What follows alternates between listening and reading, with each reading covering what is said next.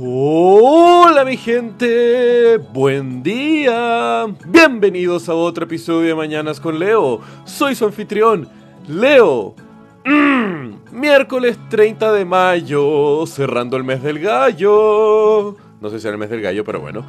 ¿Cómo estamos comenzando esta mañana? ¿Cómo les ha ido en estos últimos días? Espero que bien, espero que alegres, espero que siempre con una visión de seguir adelante, bien alegres, mejorando y de ser el mejor yo que cada uno de ustedes puedan ser, loco. Sean lo más grande, sueñen en lo más grande posible. ¿Saben qué? No sueñen en grande, sueñen en gigante. Tengan una ambición de que sus vidas van a poder ser las mejores que ustedes han podido haber soñado.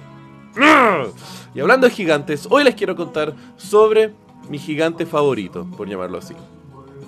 Este gigante se llama Pando, que significa en latín el que se esparce, también conocido por su nombre nativo que es el gigante que tiembla. ¿Y qué es este gigante hermoso? Bueno, yo les cuento.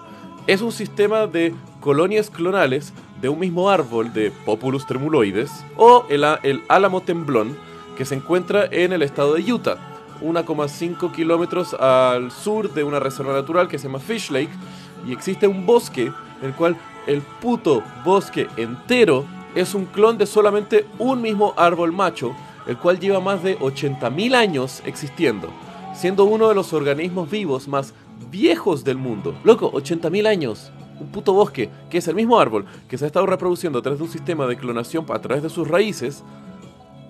Loco, qué hermoso, Pando, ¡Ah! Gigante hermoso. Bueno, el tema es de que Pando tiene una extensión de más de 43 hectáreas, siendo el organismo más pesado del mundo entre la sumatoria de lo que, puta, no sé cuánto debe pesar un bosque entero. Ok, eso es lo que pesa Pando.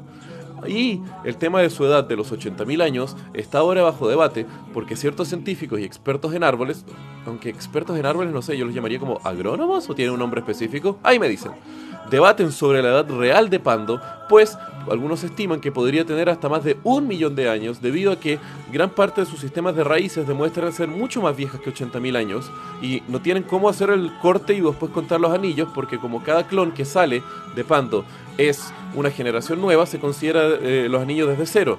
Y el tema es de que como es un organismo que ha llevado tanto tiempo, pueden que el, el, pando original, por llamar así, ya haya muerto en algún lado y simplemente ahora estamos viendo las nuevas generaciones de pando que se han estado reproduciendo y base de eso se puede estimar 80.000 años. Pero loco, aún así me enamoro del concepto. Un bosque entero que solamente es un árbol que cayó alguna semilla y hace miles o millones de años y ahora es este enorme y hermoso gigante. ¡Ah! ¡Qué genial! Que tengan un buen día, mi gente. Los quiero. Besos.